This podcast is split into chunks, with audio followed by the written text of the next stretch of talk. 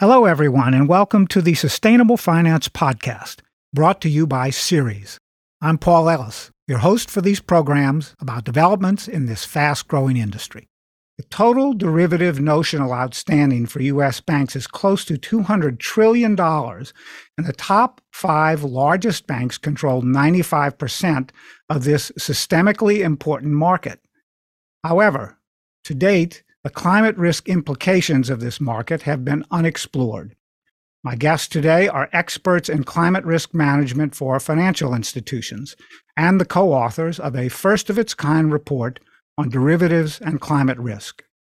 Jim Scott is Senior Advisor for Financial Institutions Engagement at Ceres Accelerator for Capital Markets, and Blair Bateson is Director at Ceres Company Network. But before we start, I want to say a few words about our sponsor. I'm thrilled to talk about the important work Ceres is doing. Ceres is a nonprofit organization working with the most influential capital market leaders to solve the world's greatest sustainability challenges. Through their powerful networks and global collaborations of investors, companies, and nonprofits, Ceres drives action and inspires equitable, market based, and policy solutions throughout the economy. To learn more, go to ceres.org slash podcast. That's C-E-R-E-S dot org slash podcast. At Ceres, sustainability is the bottom line. Jim and Blair, welcome to the Sustainable Finance Podcast. And our first question is for both of you. Uh, Blair, I'm going to ask that you answer first, and then Jim, you can come in right after Blair is finished. The question is how does the use of derivatives contribute to real economy greenhouse gas emissions? Blair? Uh, absolutely. The, for, the short answer is that it does a lot. Um, and thank you very much for having us uh, today. Um, I used to work for an oil and gas company before I worked for Ceres, and I built economic models that uh, pretty much decided whether or not we were going to go forward with new oil and gas projects. And so I got to see up close how derivatives influence that. Um, and they do in a number of ways. I think the first thing that they can do is help give certainty on oil price. Uh, we used to buy put options to set a minimum price for the oil that we're producing um, that would, you know, basically shield us from the downside of of a low oil price. We also operated in a lot of different countries. Um, the company was Canadian, but we were in places like Yemen and Nigeria that have very volatile currencies, and we had to pay contracts in in those currencies. So we would use FX swaps to make sure that we were able to, you know, convert our U.S. dollar revenues from the oil we were selling into you know the right currencies that we needed to pay uh, with with a certain amount of certainty. We weren't exposed to these fluctuating um, FX rates.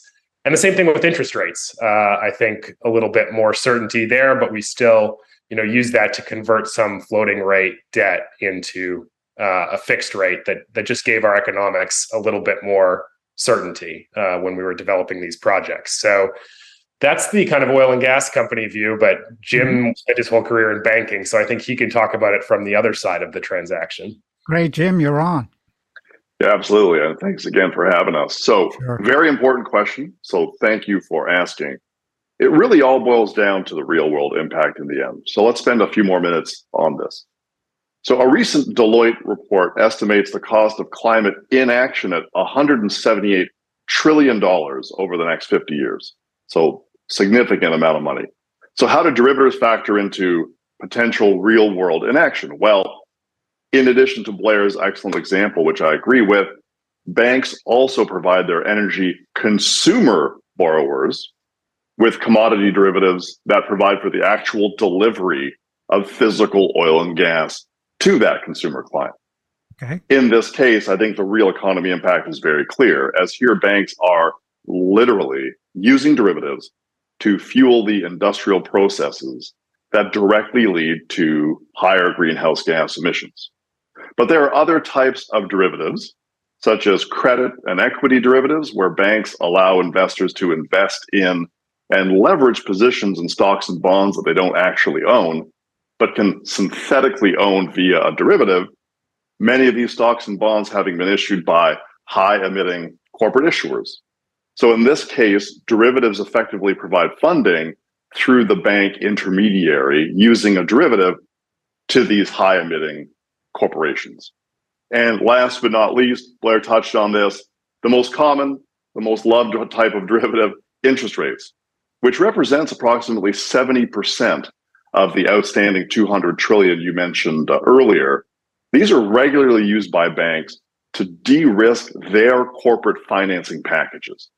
So, in these cases, it's likely that the loan financing to these high emitters wouldn't be happening, or at least would only happen at a much higher cost or a smaller size.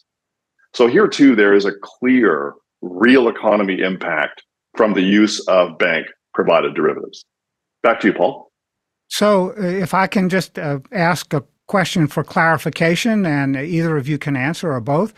In a highly volatile interest rate market like we're experiencing today, I think what I hear you saying is that derivatives can actually be used to hedge risk by the issuer as well as by the company that, um, I'm sorry, the banking system that is issuing bonds uh, for those companies. Is that correct? Yeah, I'm, ha- I'm happy to go ahead and, and answer that. Yes, yes. De- derivatives are de-risking tools. They're risk transfer tools. So in this case, both the bank and the issuer are taking the risk out of the system. Mm. And hmm. so, yes, risk reducing very much in that way. Great. Okay, Blair, how is climate risk currently being reflected in market prices of assets? Yeah, so Ceres and our partners have done a lot of work on this, and the short answer is it's really not. Uh, if if it's being reflected at all, it's being reflected at a much lower level than where it should be, and there's a lot of evidence for this. Um, you know, our partners at PRI, uh, which is a, a, European organization that has studied this, and also the Network for Greening the Financial System, which is an organization of central banks uh, that are working together on climate, have both come out with statements saying climate risk is not priced into the market. This is effectively a market failure. And I think there's a lot of reasons for that. Um, a lot of it to do with data availability, a lot of it to do with a lack of analytical um, heft at a lot of organizations on this topic. And to the extent that it is being reflected, I think it's really important to point out that it's being reflected in a kind of broad based way. I think we are starting to see some organizations apply a little bit of a risk premium, you might say, um, but they're applying it to, you know, at the sector wide basis. If you look at some bank disclosures on climate, it's kind of like, all right, here's the climate risk rating we assign to this sector, oil and gas, this sector, electric power. Mm. Um, and it's not discriminating between companies in those sectors, much less individual assets, which is where we think it needs to go.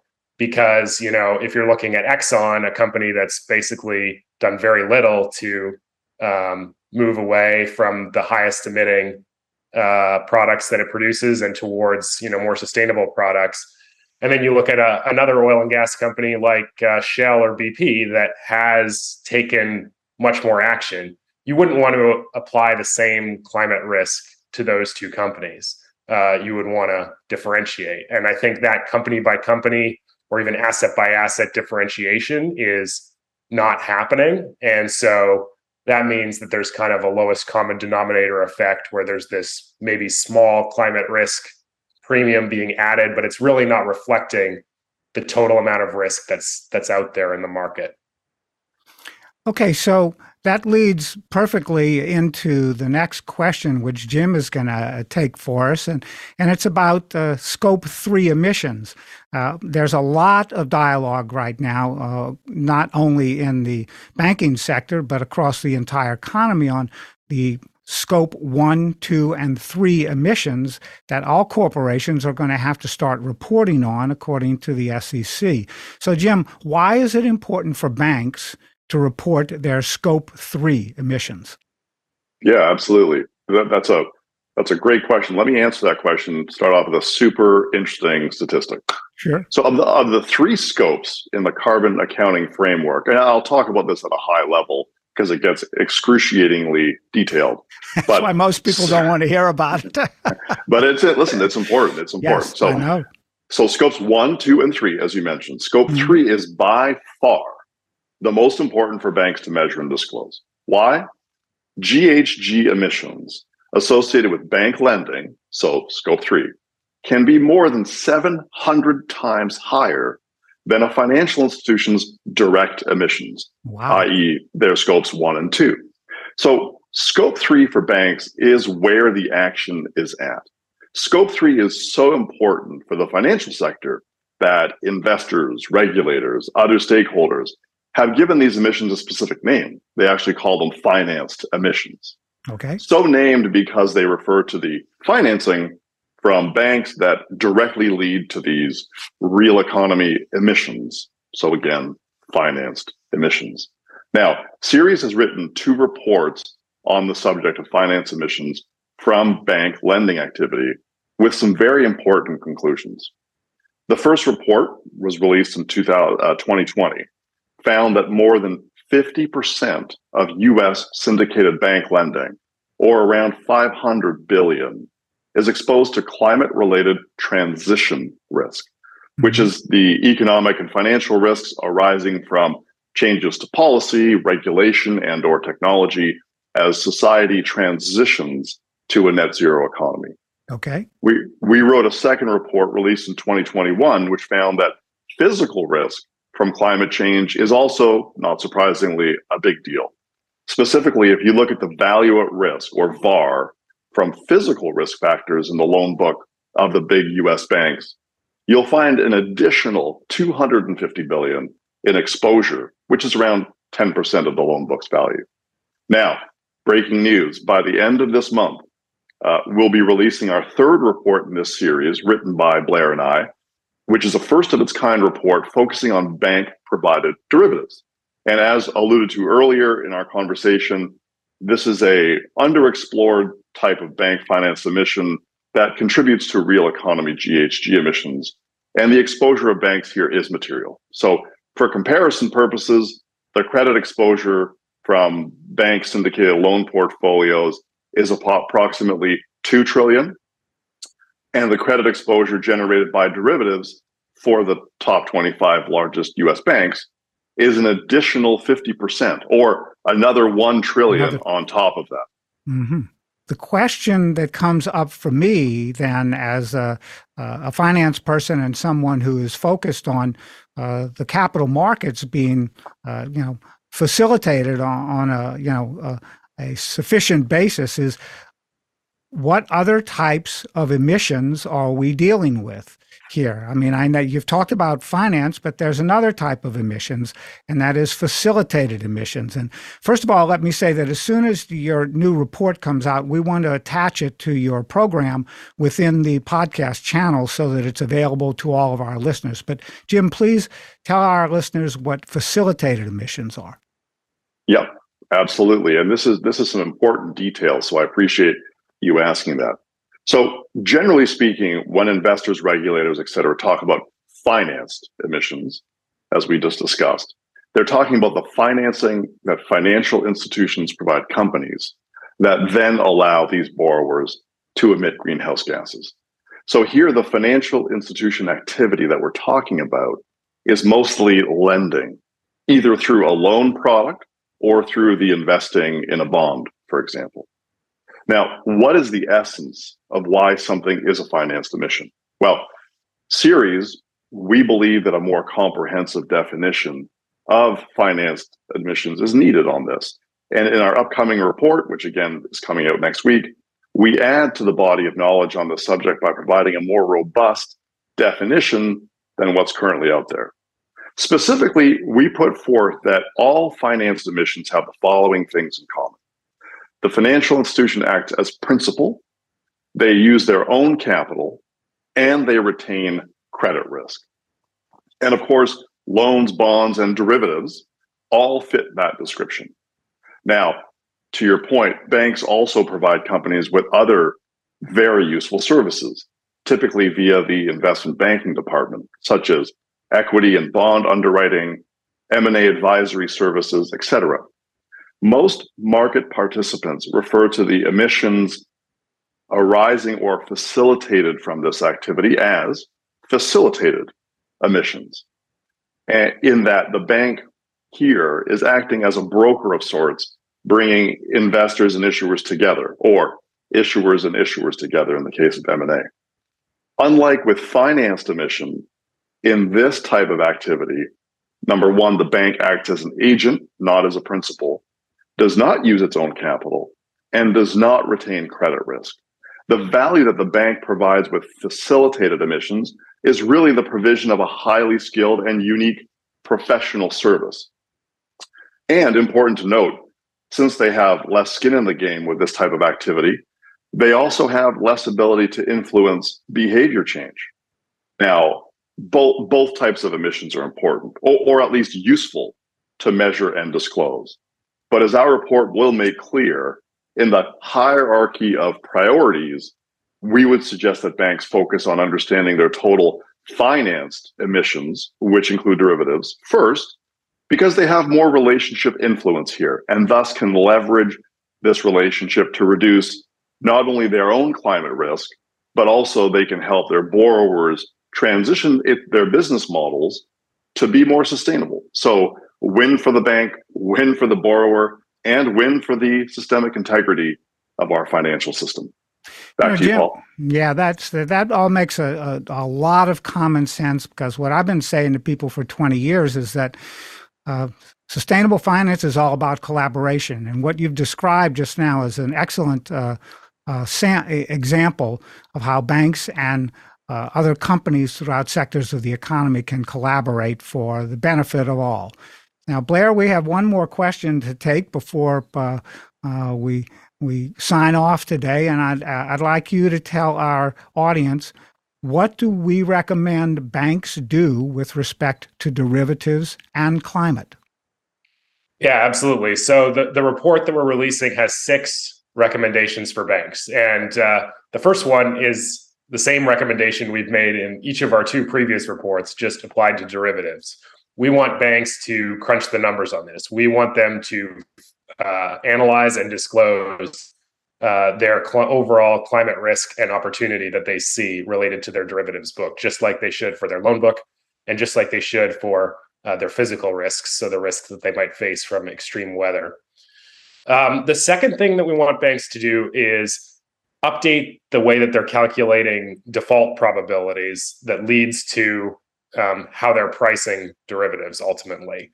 Uh, we want, as I was mentioning, to differentiate companies from each other based on the amount of climate risk that they have. And uh, banks do this for derivatives through a mechanism called a credit valuation adjustment, CVA. So we want them to update those CVA calculations to include climate risk factors. The third item is uh, regulatory in nature. There's, you know, a lot of regulation that's, that's been put in place since the 2008 financial crisis that relates to derivatives, and uh, I think a lot of that has been quite effective at reducing the probability of a systemic shock related to derivatives. But we still see the opportunity for derivatives to contribute to potentially a future climate shock that might start elsewhere in the economy. So we want banks to act advocate for smart regulations, not onerous, burdensome regulations, but smart regulations and policy actions in support of climate risk management in their derivatives books. Uh, the fourth recommendation is engage with borrowers. Um, they're already doing this for lending. So if you're talking to your clients about lending, why not talk to them about derivatives as well? Here's how we can help you build up a sustainable business. Um, here's how we could maybe help you with a managed phase out of a high emitting asset. Um, just you know, talk to the companies you're working with and uh, and bring this topic up. Uh, the fifth one is account for derivatives and financed emissions. Jim already covered that uh, very well. And the last one is include derivatives in climate target. So most banks have set a 2050 commitment uh, in terms of reducing financed emissions, at least the largest banks that we're talking about here and uh, and many have set 2030 targets as well. So we would like those to be updated uh, to include the derivatives book because you know it doesn't make sense for a bank to you know change its behavior with respect to lending and then leave its derivatives business untouched. I think you know we want to see consistency there from banks. So those are our six recommendations. I went through them pretty fast, but I think they make a lot of sense and uh, should be um, no brainers for all the banks that we work with. Okay, well, I know there are going to be brainers for some of our listeners. So, where where online can Sustainable Finance podcast listeners go to learn more about the work that you and Jim are doing at Ceres, And how can they contact you with questions about the topics that we've discussed in today's episode? Yeah, absolutely. Um, all of our reports and all of our work pretty much can be found on ceres.org. So, definitely direct folks there um, to see the reports that we've been talking about, including the one that will be coming out next week. Right. And uh, you know, to contact me specifically, happy for folks to reach out on LinkedIn. I'm I'm pretty easy to find, Blair Bateson, and uh, just message me, and I'm I'm happy to chat with anyone. And thanks, Blair, for that information. And Jim, where can our listeners reach you? The, the same as Blair. I'm available on LinkedIn or you can send me an email directly at jscott, S-C-O-T-T, at ceres.org. Great. Well, thanks again very much to Jim Scott, Senior Advisor for Financial Institutions Engagement at Ceres Accelerator for Capital Markets, and Blair Bateson, Director, Company Network at Ceres. And to our sponsor, the Ceres Accelerator for Sustainable Capital Markets. The Ceres Accelerator is a center of excellence within Ceres that aims to transform the practices and policies that govern capital markets to reduce the worst financial impacts of the climate crisis. For more information, go to ceres.org slash accelerator. That's C-E-R-E-S dot org slash accelerator. And to our listeners, join us again next week for another episode. I'm Paul Ellis, and this is the Sustainable Finance Podcast.